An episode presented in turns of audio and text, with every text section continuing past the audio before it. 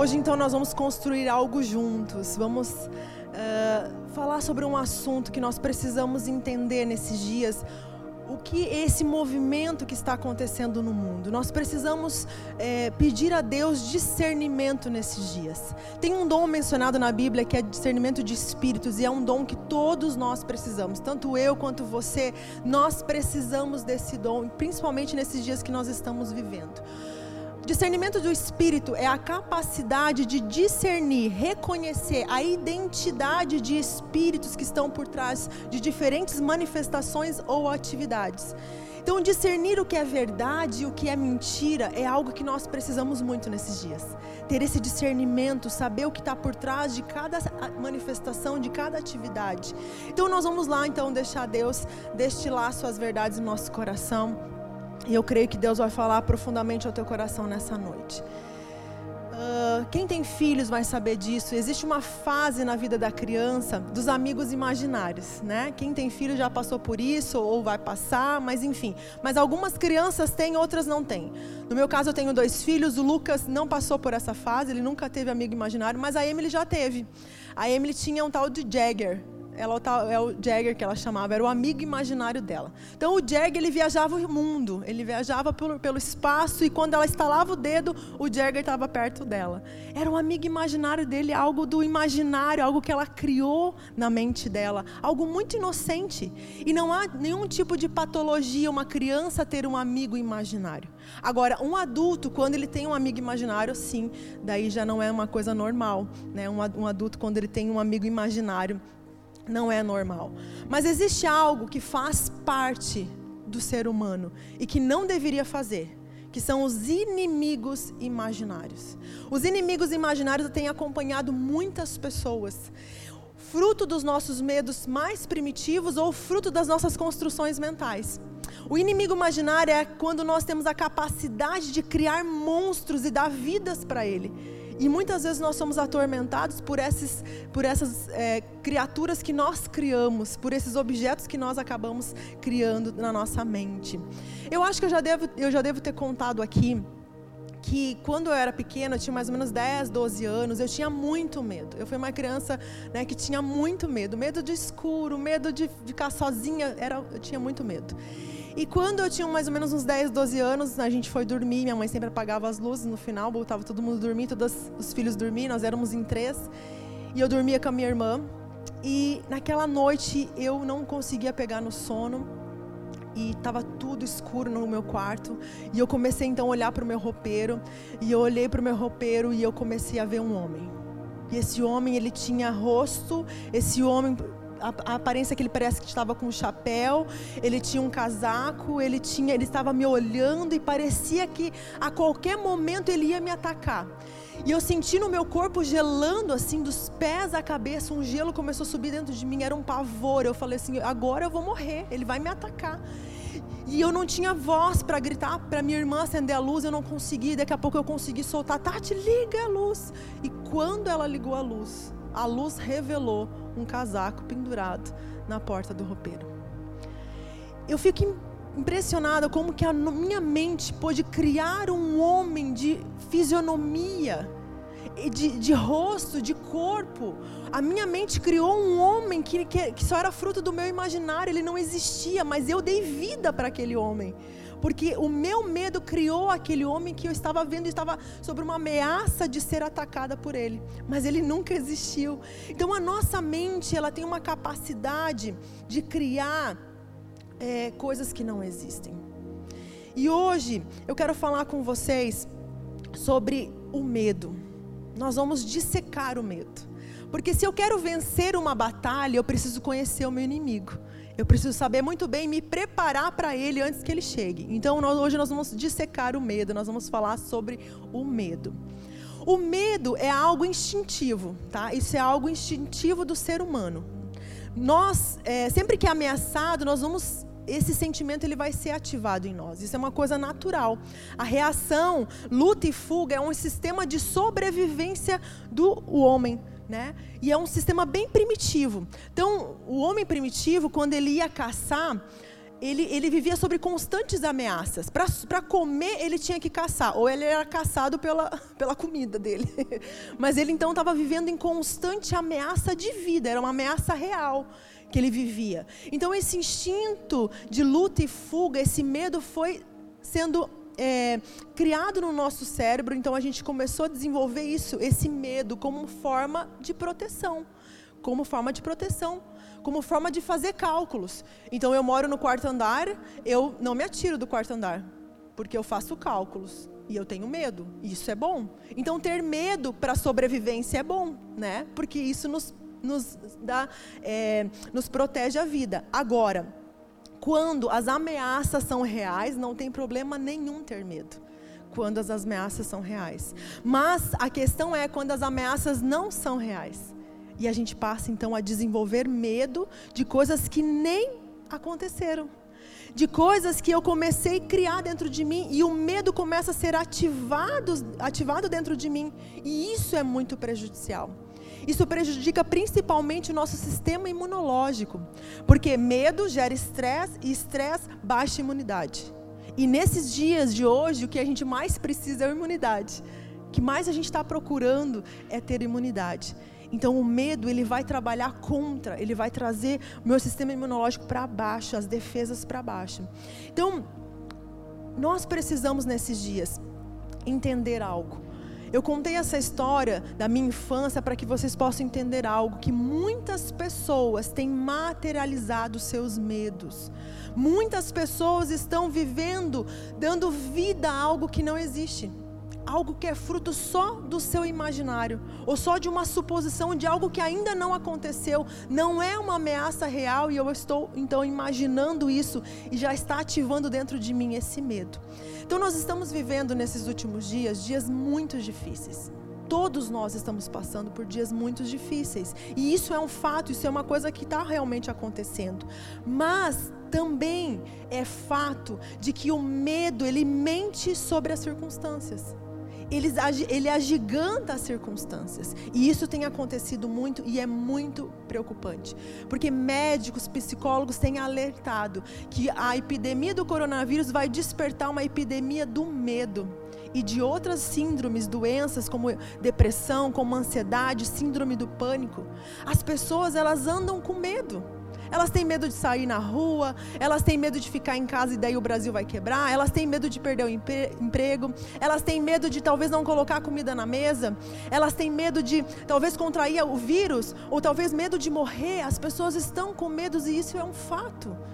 E isso tem levado as pessoas a criarem nós, o, o sistema aí fora. Nós precisamos entender o que está acontecendo. Está sendo gerada a cultura do medo.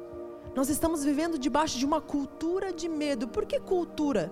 Porque cultura fala do que guia comportamento e mentalidade. Uma cultura, ela vai guiar um comportamento e uma mentalidade de um povo. Pensa o quanto o nosso comportamento mudou. Quando você sai na rua, teu comportamento mudou, né? Em casa, na rua, o nosso comportamento mudou porque a cultura do medo está ditando a nossa maneira de agir. O medo está moldando as nossas escolhas. Coisas que você fazia antes, você não vai fazer mais. O medo está determinando como nós, porque certas coisas já não vão caber mais dentro dessa cultura que está sendo criada. Então tem coisas que nós vamos deixar de fazer, porque não cabe mais nessa cultura que está sendo criada. E aqui eu estou falando de algo que nós precisamos entender o medo, ele vai trazer isso. Essa cultura que está se criando vai nos restringir de muitas coisas. E aqui eu não estou falando de, da prevenção e dos cuidados que nós precisamos ter. Nós temos que fazer a nossa parte, temos que né, seguir as normas do governo, como essa proteção das, das máscaras, a questão do álcool gel, isso tudo a gente tem que fazer a nossa parte. Não é sobre prevenção, não é sobre o cuidado, mas sobre o medo sobre o que está por trás disso, sobre o que está gerando nas nossas mentes e o que está gerando nos nossos sentimentos. Porque o medo, ele escraviza. O medo, ele nos torna refém. E isso acontece de que nós essa cultura do medo, ela vai acabar beneficiando algumas pessoas. Alguém vai ser beneficiado dessa cultura. Então as pessoas que detêm o poder, elas vão usar essa cultura do medo para nos tirar a liberdade. Eles vão usar essa cultura do medo para nos tirar o conhecimento, para nos tirar a criatividade, para nos tirar a capacidade de questionar. E isso nós precisamos estar atentos. Pensamos Vamos começar a pensar o que eles querem que a gente pense. Vamos começar a fazer o que, que eles querem que a gente faça. E nós vamos nos calar. Porque nós estamos com medo. Então eu quero te levar hoje um pouquinho mais fundo, eu quero construir esse pensamento junto com você para que você entenda o que está sendo criado. Porque como eu falei lá no início, nós precisamos ter discernimento do que, discernimento de espíritos, o que, que está sendo liberado no mundo hoje, qual é o espírito que está agindo no mundo. Nós precisamos entender, porque senão daqui a pouco esse espírito está agindo dentro das nossas casas e a gente não está se dando conta disso. Então nós precisamos entender essa mensagem que está acontecendo aí no mundo, essa mensagem que está sendo colocada nas mídias, está gerando em nós medo, e quando nós temos medo, nós somos facilmente manipulados, porque a pessoa que tem medo, ela é uma presa fácil. Quando nós temos medo, nós somos facilmente manipulados. E nós precisamos então entender que há uma mensagem por trás de cada noticiário. A mídia tem estampado medo o tempo todo. E se nós não cuidarmos, esse medo está entrando. Se nós não cuidarmos o que entra dentro das nossas casas, dentro das nossas almas, nós estamos recebendo esse impacto do medo o tempo todo. Medo do, e agora já não é mais nem medo do coronavírus, né? É medo de uma crise é, política, é medo de um golpe, é medo de um impeachment, é medo de, do Brasil quebrar. Então a gente está sobre uma ameaça do medo constantemente. Mas é um medo verdadeiro? É um medo real? É uma ameaça real? Ou a gente está trabalhando como um inimigo que a gente não conhece, que a gente está criando inimigos imaginários. Então nós precisamos cuidar. Esse medo, as pessoas estão recebendo isso e toda essa informação está mudando a maneira das pessoas enxergarem o mundo. Como eu falei, depois dessa epidemia, as coisas não vão ser mais as mesmas. Todo mundo está falando isso. Mas a maneira de pensar das pessoas, a maneira de se comportar vai mudar. Então nós precisamos entender que esse medo que está sendo gerado, essa cultura de medo, nada tem a ver com o medo instintivo que eu falei no começo. Esse medo natural, esse medo que é protege, que é para a sobrevivência do ser humano, mas esse medo que eu estou falando agora é o medo manipulado ele tem um viés ideológico, ele vem com uma. Eu tenho algo que eu consigo manipular através do medo. E isso nós precisamos estar atentos. Precisamos cuidar, porque senão daqui a pouco nós somos influenciados por isso também. Uma coisa que nós precisamos entender é que luz e trevas não habitam no mesmo lugar. Isso é fato. Luz e trevas não podem ficar no mesmo lugar. Assim como medo e confiança não conseguem ficar no mesmo lugar. Se medo e confiança não ficam no mesmo lugar, então o que está acontecendo? Pessoas estão abrindo mão da sua fé e da sua confiança e o medo começou a ganhar espaço na vida das pessoas. Nós estamos perdendo território, a fé está perdendo território, a confiança está perdendo território e o medo começou a avançar para dentro das casas, para dentro das vidas das pessoas, para dentro do dia a dia das pessoas. Antes a gente andava com fé, andava com confiança, agora a gente anda com medo. A gente tem medo. E isso está gerando uma, um modo de pensar, uma cultura de medo que nós precisamos trabalhar. Medo é um espírito que tem tentado governar o mundo. Medo é um espírito que tem tentado governar, apoderar da vida das pessoas. Por isso, como eu falei, que nós precisamos discernir o que, que está agindo no mundo. Abra tua Bíblia lá em 2 Timóteo 1,7. 2 Timóteo 1,7. E aqui vai falar justamente isso, de que o, o medo é um espírito. 2 Timóteo 1,7 diz assim: Porque Deus não nos deu um espírito de medo, mas de poder, de amor e de moderação. Deus não nos deu espírito de medo. Espírito aqui no original é o espírito racional, pelo qual o ser humano sente, pensa e decide. Então, Deus não nos deu é, o medo não é não faz parte de nós. O medo não pode governar os meus pensamentos, o medo não pode governar meus sentimentos, o medo não pode governar as minhas decisões, porque Deus não me deu isso. Deus não me deu o espírito de medo. Agora Deus me deu o espírito do quê? Poder, dunamis, poder que vem do alto, mas Deus me deu espírito de amor, que é ágape, que é o amor que lança fora todo medo e Deus me deu espírito de moderação. E sabe qual que é a palavra no original, moderação? Sofironismo. Sofironismo. O que, que significa? Saúde mental. Sobriedade, uma mente equilibrada, autodisciplina. Olha o que, que Deus me deu. Olha o que, que Deus nos deu: amor nos deu poder e nos deu uma mente equilibrada, nos deu sobriedade, nos deu eh, autodisciplina. Nós estamos muito bem equipados para esses dias, porque é esse espírito que eu preciso receber. É esse espírito que eu preciso viver. Qual espírito tem governado a sua vida? Nós precisamos ficar com aquilo que Deus te deu. Fique com aquilo que Deus te deu e não abra mão disso. Então, o medo, ele vai mentir para nós. E o grande perigo nesses dias é que nós, o medo faz com que a gente perca a perspectiva divina. O medo faz a gente tirar o foco.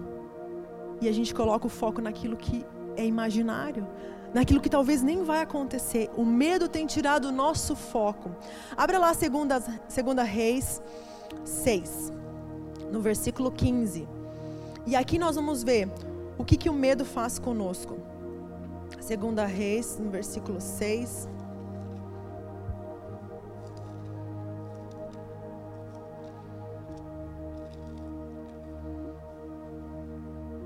No versículo 15.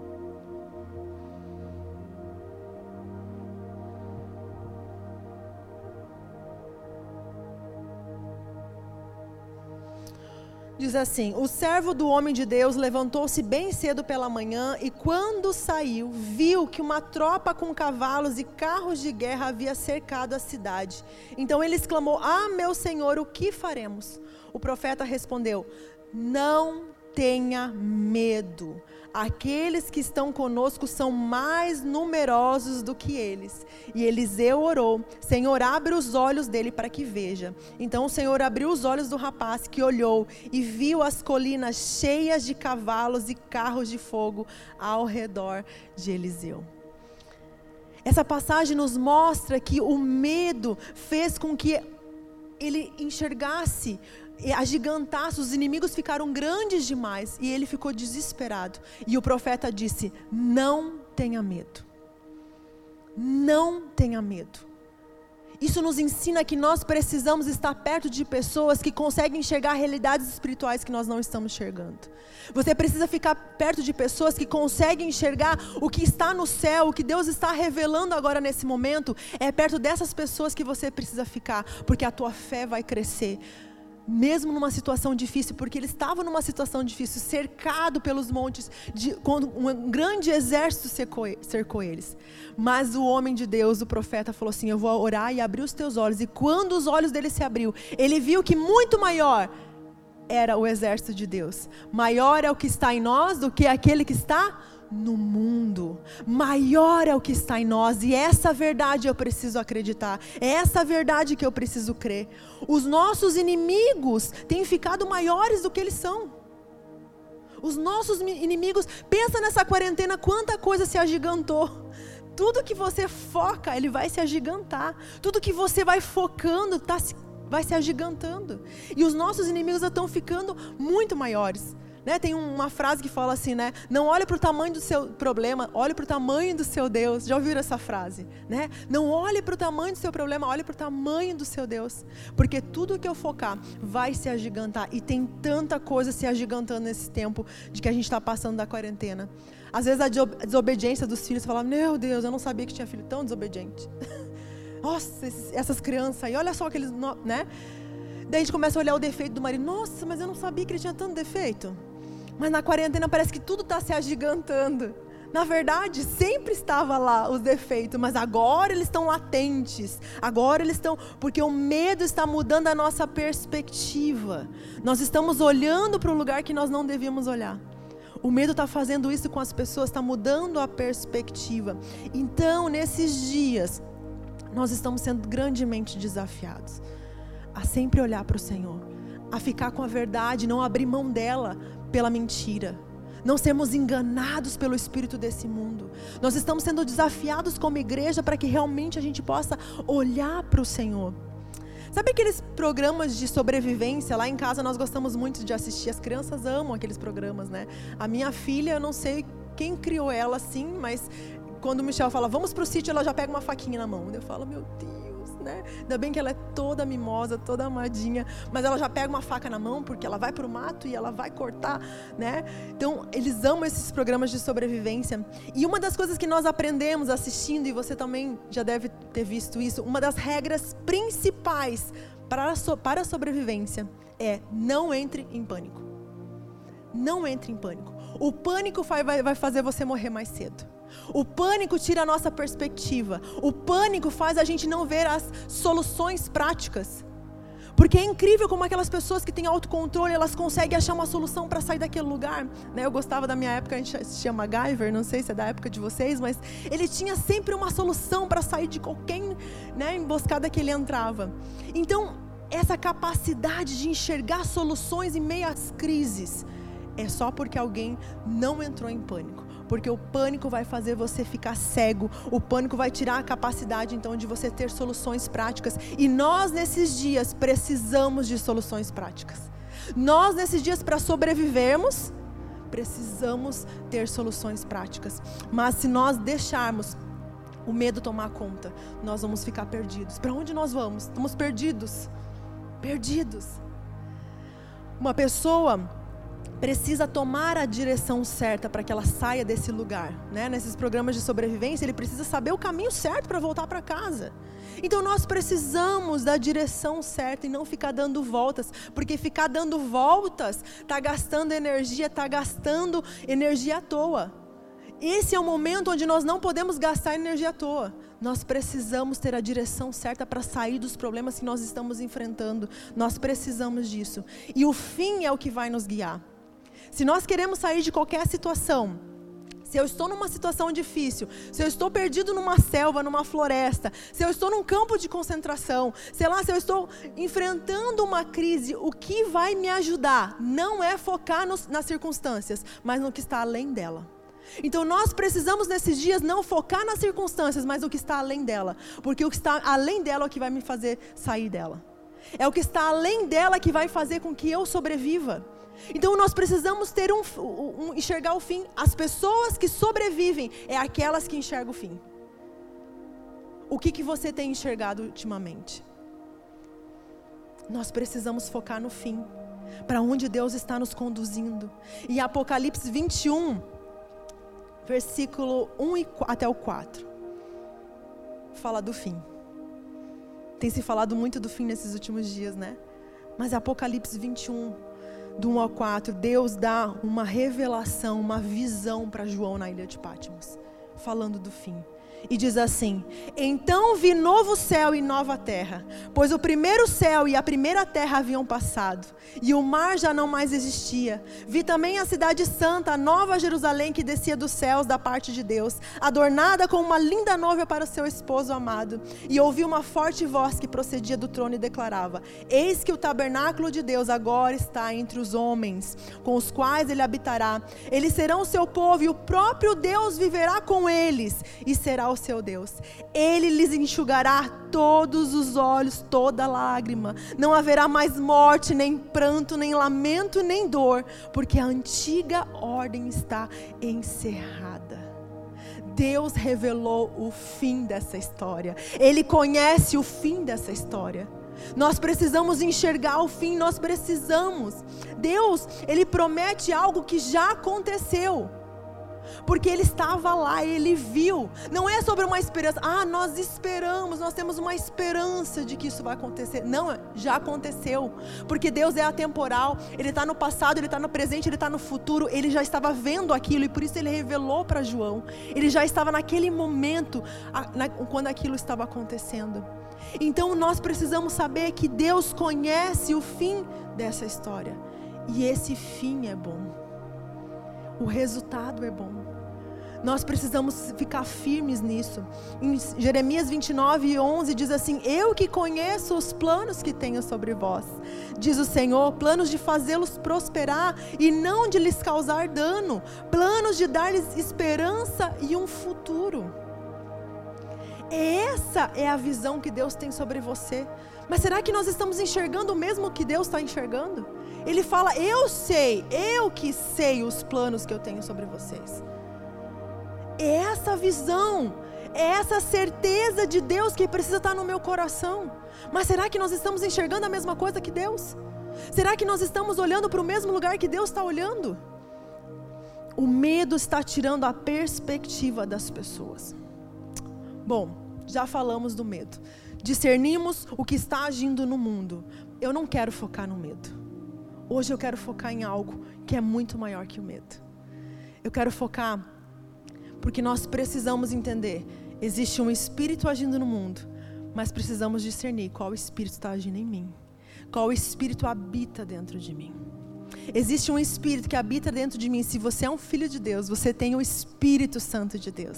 E se você tem o Espírito Santo de Deus, esse espírito não é de medo, pode ter certeza. Porque esse espírito é poderoso nós precisamos nesse momento saber do que nós somos feitos. Nós precisamos ter a certeza do que nós fomos, somos feitos. E esse espírito que habita dentro de nós, a Bíblia diz que é um espírito de vida.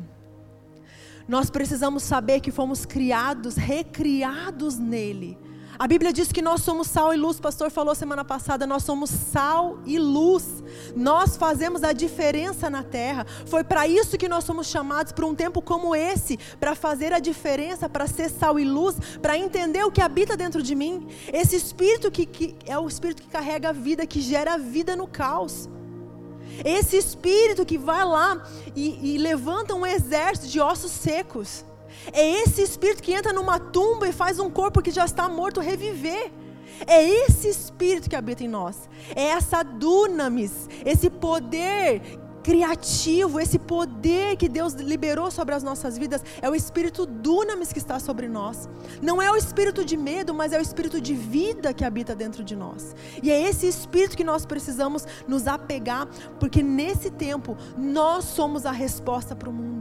É nesse tempo que Deus tem nos chamado e nos convocado para ser a resposta no mundo, porque nós discernimos o que nós carregamos, nós sabemos o que nós carregamos, e esse é o Espírito, o Espírito da verdade.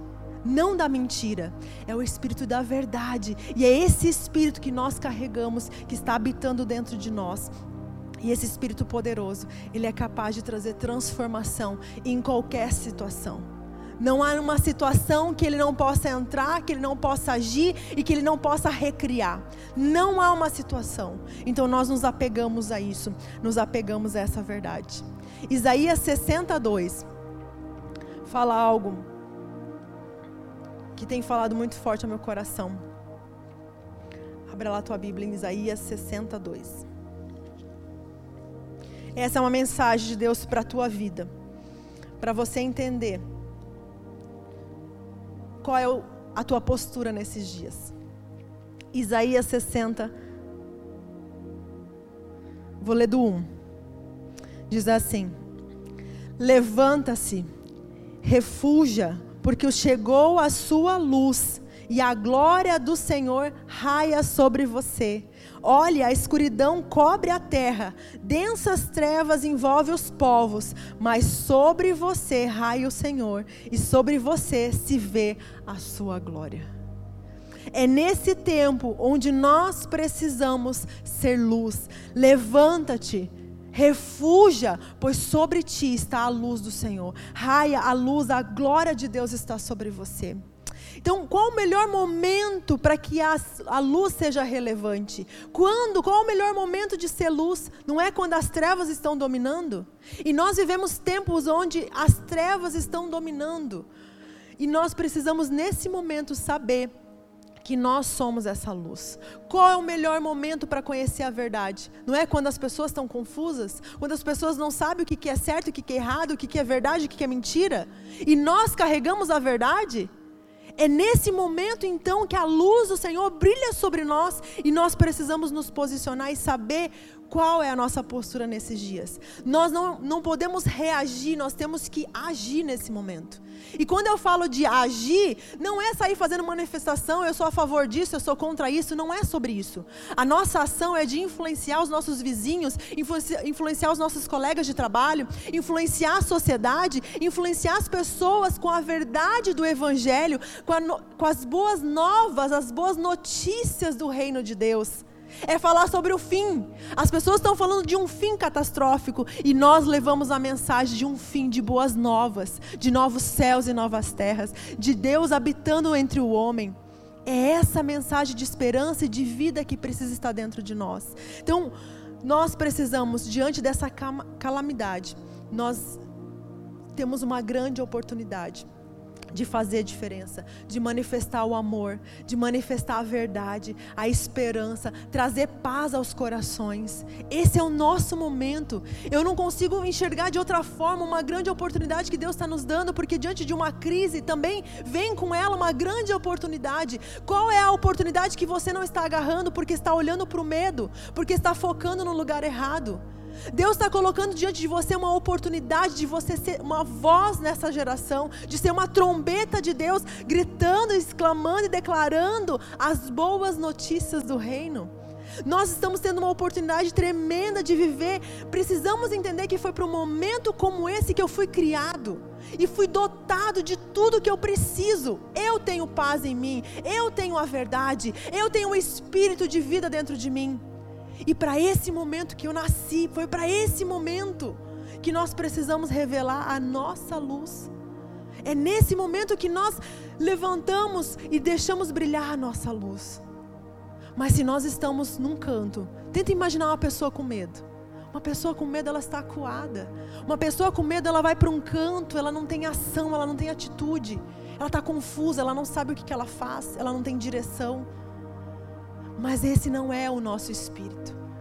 Nós não temos medo, nós temos coragem, porque o espírito que habita em nós é de coragem, de poder, de mansidão. E é um momento onde nós nos levantamos, onde nós agimos, porque quem tem um plano age, quem não tem um plano reage. Nós temos um plano que foi escrito por Deus, não é um plano nosso, é um plano que Deus já deixou para nós. Ele falou assim: ide por todo mundo e pregar o evangelho. Esse é o plano dele. Esse é o plano dele. Já está escrito, já está determinado. E esse é o momento onde nós refletimos a glória dele. Porque Deus não nos deu um espírito de medo, mas de ousadia, de, de, de poder, de mente equilibrada. Então nós podemos ir, nós podemos avançar.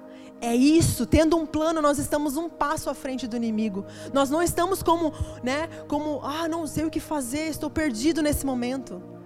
Nenhum de nós aqui, nós não somos é, indefesos. Não, não é essa postura que você precisa ter. Não é essa postura que você deve ter nesse momento. Você não é uma criatura indefesa. Você foi dotada de poder e dons da parte de Deus. Então você está com a bola da vez. Você está no teu momento e você precisa brilhar nesses dias. Você precisa não deixar as preocupações do dia a dia te tornar inoperante. Esse é o momento da igreja não se tornar inoperante, mas sim ativa, e sim se levantar e avançar, porque esse é o nosso momento. É nas trevas que a luz ela brilha mais. É nas trevas que a luz ela é essencial. Você é essencial nesse momento. Mas se você se calar, se você se acuar, se você se esconder, quem vai conhecer a luz? Quem vai conhecer a verdade? Se você não abrir a tua boca e falar. Nós estamos sendo desafiados nesses dias como igreja para que realmente nós possamos levar essa mensagem. E eu sei, nós não fomos deixados aqui, né, para ficar lá escondido à espera do retorno de Jesus. Eu sei que ele vai voltar, mas até lá nós temos muita coisa para fazer. Eu e você temos muita coisa para fazer. Então nós precisamos, como a, Bíblia, como a Bíblia diz, desperta, levanta e resplandece. Levanta-te. Levanta-te, porque sobre ti está a glória do Senhor. E o levantar não é o levantar físico, o teu espírito precisa levantar. O teu espírito precisa está pronto. Mas muitas vezes nós não temos esse espírito pronto para ir e fazer e resplandecer. Em Mateus 5,14, você não precisa abrir, eu vou ler ali. Fala assim: vós são, vós, vocês são sal da, e luz do mundo. Não se pode esconder uma cidade construída sobre um monte. E também ninguém acende uma candeia e coloca debaixo de uma vasilha. Pelo contrário, pelo contrário, coloca no lugar apropriado e assim ilumina todos os que estão na casa. Assim brilha a luz de vocês diante dos homens, para que vejam as suas boas obras e glorifiquem ao Pai de vocês que estás nos céus. Ninguém acende uma candeia para esconder. Não é momento de nós nos escondermos. É momento de nós sermos colocados no lugar apropriado. É o momento onde você precisa ocupar o teu lugar. Levanta-te, te posiciona, vai para esse lugar, você sabe os passos que você tem que tomar. Nada pode te intimidar, nada pode te calar. Porque quem governa você é os céus. Quem governa a tua vida é os céus. Então nós não, nós não vamos nos deixar calar, nós não vamos nos deixar intimidar nesse momento. Nós vamos nos levantar. Nós vamos realmente tomar a nossa posição, aquilo que Deus colocou em nós como igreja. Esse é o nosso momento. Esse é o momento de cada um de nós. Agora, você pode dizer assim, mas eu estou com medo também.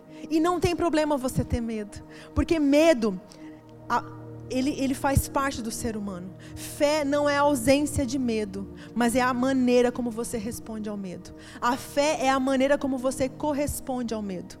Se você se acua, se você se, vai para um, vai, é, se você fica lá inoperante, então quer dizer que o medo te venceu.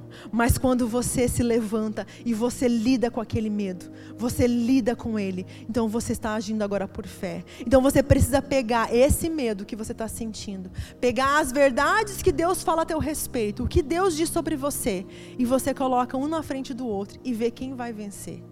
Quem vai vencer? Qual que você vai ficar? Com a verdade de Deus ou com a mentira? Qual você vai escolher? Nós precisamos escolher a verdade. A Bíblia diz que a verdade ela liberta. A verdade ela liberta e nós precisamos dessa verdade, porque o medo tem roubado de nós o nosso potencial. O medo tem trazido sobre as pessoas confusão. O medo tem tirado das pessoas a capacidade de agir. Então nós precisamos ser libertos de todo o medo. O medo, ele vai mentir a respeito de quem você é.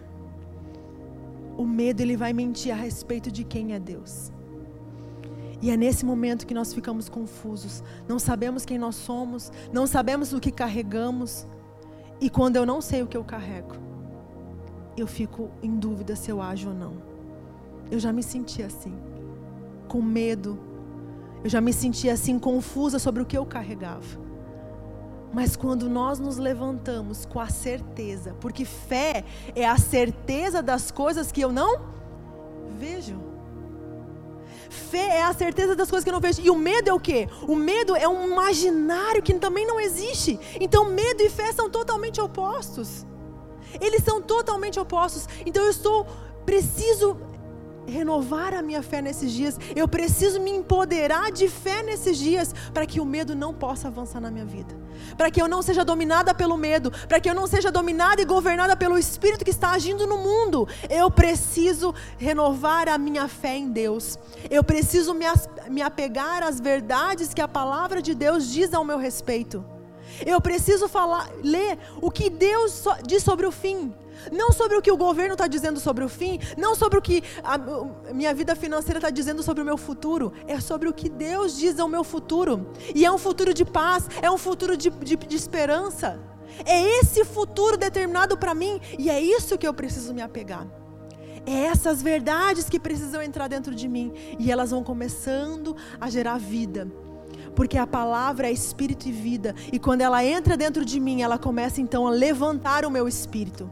Não é sobre se levantar fisicamente, como eu falei, mas essas verdades começam a levantar o meu espírito, a fortalecer o meu espírito. E quando eu estou fortalecida, eu sei enfrentar qualquer tipo de inimigo. E eu sei que nesses dias, pessoas estão enfrentando o medo. Talvez o medo tenha entrado na sua casa. Pessoas estão muitas vezes paralisadas pelo medo. A gente sabe de estudos que síndrome do pânico tem aumentado muito nesses últimos dias. As pessoas têm medo. As crianças estão com medo. Existe algo que está acontecendo que nós não podemos deixar ser influenciados.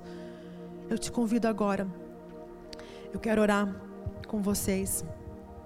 E eu quero que se você identificou na tua vida algum tipo de medo, se você tem identificado na sua casa, talvez em algum familiar teu, eu quero que você traga a memória agora o nome dessa pessoa que você conhece e sabe que está dominada pelo medo. Eu creio nessa noite que é uma noite onde Deus vai nos libertar do medo.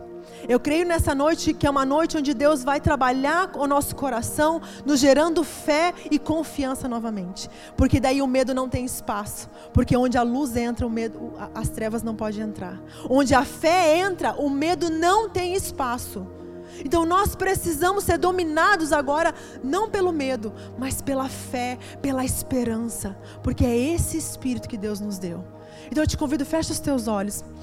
E se você é essa pessoa que está dominada pelo medo, eu peço que você feche os teus olhos e você comece a falar com o Senhor. Eu não sou mais dominada pelo medo. Traga o nome dessa pessoa agora em oração. Se você conhece alguém que está sobre essa ação desse, desse espírito, que está com medo, ore por essa pessoa agora.